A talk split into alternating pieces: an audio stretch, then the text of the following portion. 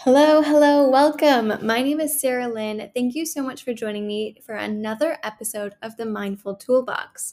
We explore many different activities, tips, and resources that support emotional and mental well-being.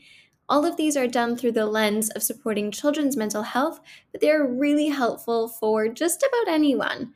I can't wait to share this week's episode with you, but be sure to refer to our webinar that is linked on our website, bettering youth dot co dot u k, so you could follow along with all of the details that we are showing. All right, let's hop in to this month's webinar. Hello, good evening. My name is Sarah Lynn. Welcome to June session of the Mindful Toolbox. Today, we're going to be focusing on building and maintaining momentum. So let's hop right in and check out the agenda. So today we're going to be starting with some reflection. Reflecting is a really important way for us to identify where we're starting. Next, we're going to be discussing the importance of self-care and rest to avoid the burnout. Then we are going to discuss the summer slide and how taking big breaks can ruin progress or even pull us backwards. But don't worry, I'm also going to be sharing a process to help you and your child build a momentum, keep momentum, but also maintain their well-being. Let's hop right in. How you doing? No, not in the Joey Tribbiani way, but more so in an empathetic, I want to listen. How are you doing? The last two years are undoubtedly a bit of a write-off for a lot of our students, a lot of our children. They didn't have the same kind of education experience. They didn't have the same kind of support. There was a lot of stop starts along the way, and there were additional factors that were impeding on their ability to stay focused. So I truly want us to go through a reflective period and find out, how are we doing? One of the reflective practices that we use in the one-to-one coaching that I provide for students is the Kolb's cycle. Now, this was created back in the nineteen hundreds, and it focuses on the pretty much the reflective period that we know today. So it starts with a concrete experience, something that actually happens. We then go into thinking and reflecting on that experience. Then we bring in the learnings from what happened, and then we figure out a plan to put those learnings into action. But this feels a little bit abstract to me and to many of the students as well. So first today, what I would like to do is bring you through a reflective journaling exercise. So there are a couple of journal prompts here, and these are really helpful for when your child just doesn't feel like they're giving you a whole lot to work with when you've asked them, so how are your exams? The first thing that we can ask them to do is to rate their exam level on a scale of one to seven. One being super easy, they got everything right, and seven being incredibly difficult, and you got almost every question wrong. From here, we can move into feelings. So how did you feel in the lead up to each exam? This will be a key question here as well, because we'll dig a little bit deeper in how they felt while they were writing the exams as well. So it will be interesting to find out if there was a difference in the lead up, and then actually when they saw the paper, how did that emotion change? The third question is, what do you reckon could have made the experience easier or less stressful? What could you have taken ownership over to help make this a better situation for yourself? And finally, what can you do over the summer holidays to help build the momentum or put what you've learned into practice?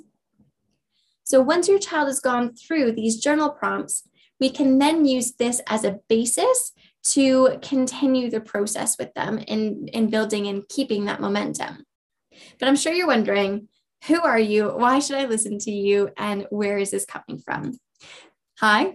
My name is Sarah Lynn. I'm the head tutor and founder of Bettering Youth, an academic tutoring company that blends in the emotional well-being coaching.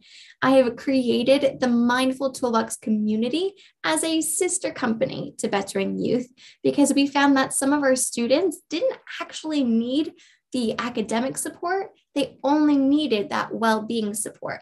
So enter the Mindful Toolbox.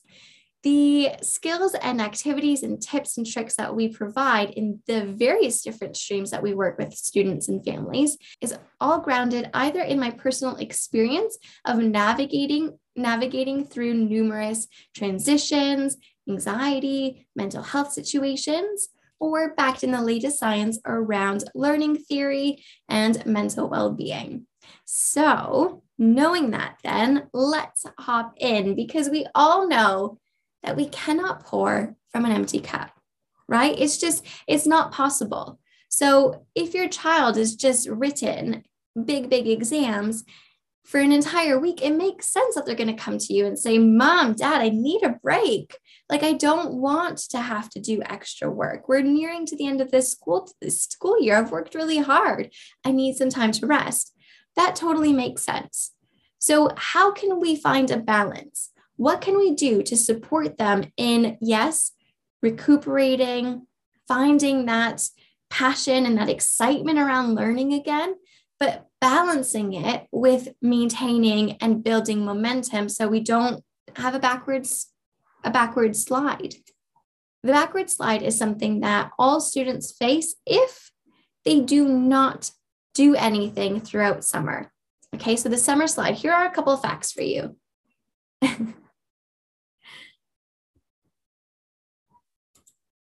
So here are a couple of facts for you.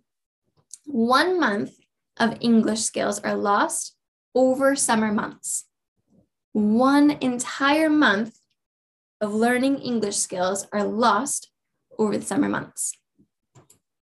One and a half months of math skills are lost over the summer holidays. One and a half months of math skills are lost over the summer holidays. Now, these actually, these statistics were also taken prior to COVID. And now there's actually something called the COVID slide as well. So just bear that in mind as we go.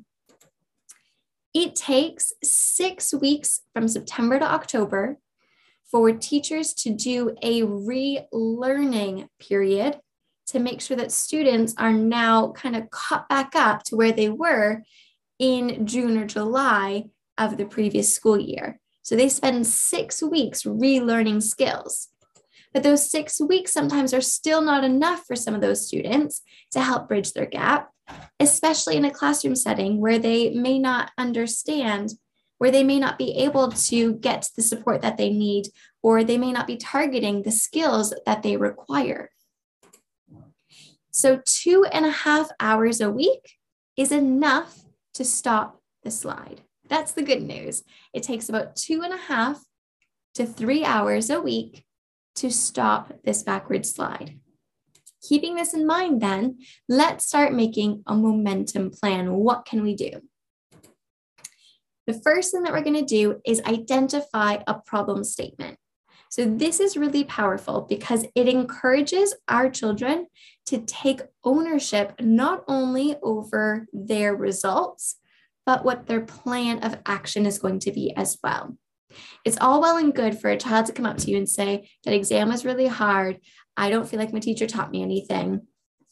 Like, wash their hands of responsibility and off they go. But that's not going to serve them well, because I'm sure there were things that they could have done to help with the process so they would have got a better result, or they would have felt better about it.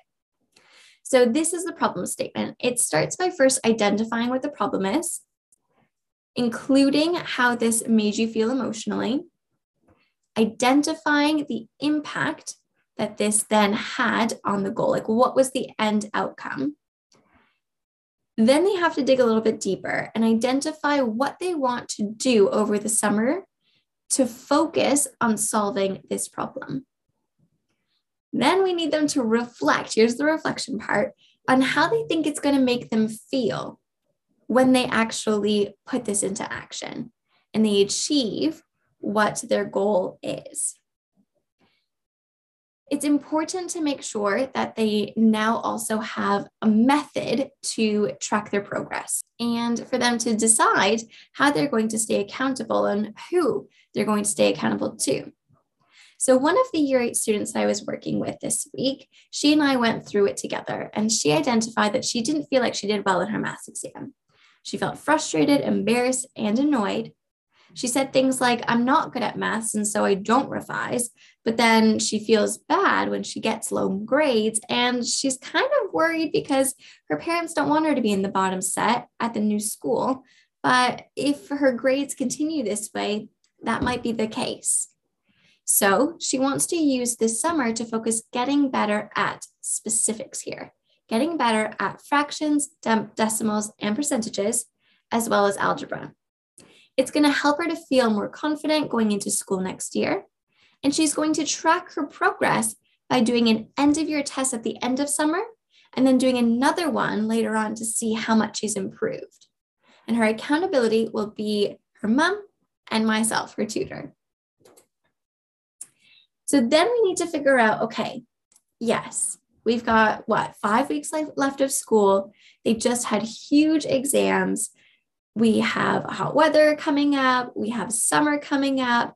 How can we help them to make it fun so they can actually stay focused? So the first thing we need to do is identify or recap on what they want to work on. Then dig a little deeper. What is it specifically that they want to work on? Okay, how do we use these skills in everyday life?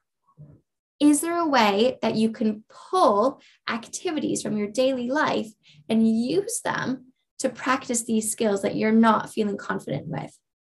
And then who do you want to help you learn? So when I went through this with my student, she again identified that her goal is to improve her understanding of fractions, decimal, and percent, as well as algebra. Specifically, she wants help with going from fractions to decimals and reverse, as well as factorizing. She identified that um, using fractions and decimals in her everyday life could be when she goes to the store and there's a sale of twenty percent off.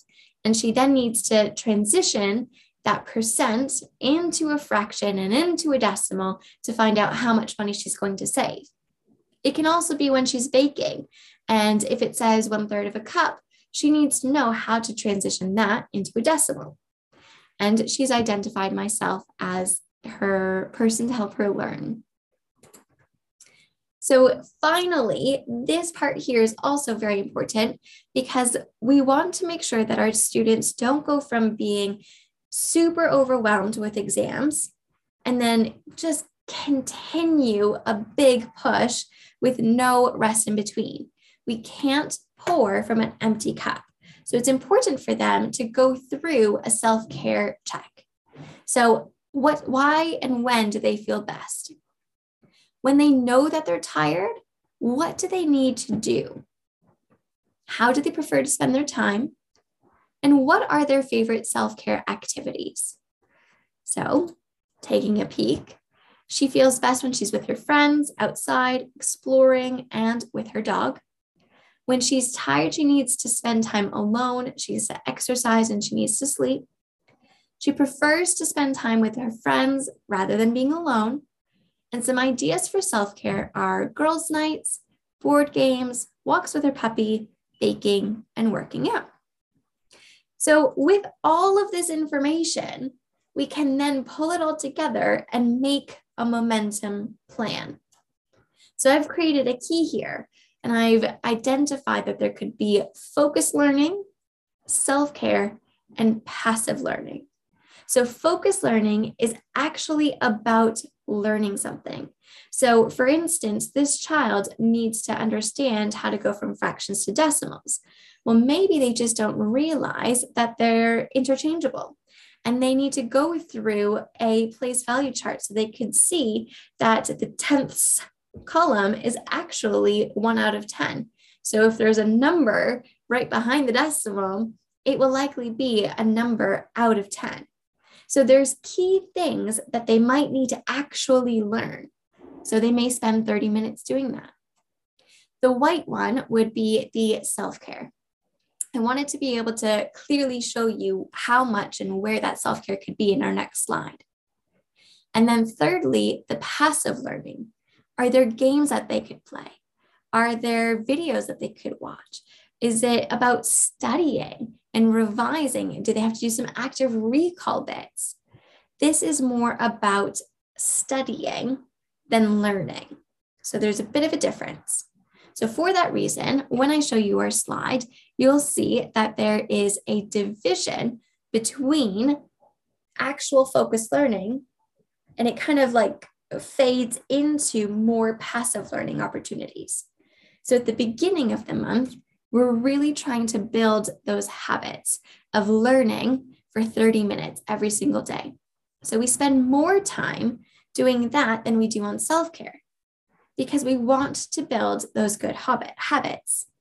In the second week, we may take a little bit more time for self-care, and we may spend some time revising what we've already learned. And then in the third week, we're gonna try and even things out a little bit. In the fourth week, we're gonna bring in a little bit more revision than actual learning.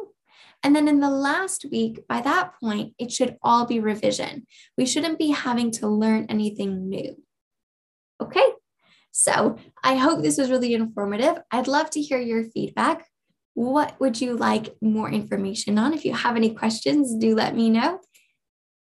But please remember to pin this in your diary. This is a free workshop that happens every second Wednesday at seven fifteen p m We talk about well-being and mental health in order to support your family, both within and beyond the classroom. If your child requires support one-to-one, please get in touch with bettering youth dot co dot U K. I'm Sarah Lynn. Thanks so much for joining me this evening, and I'll hope to see you in our hub. Take care.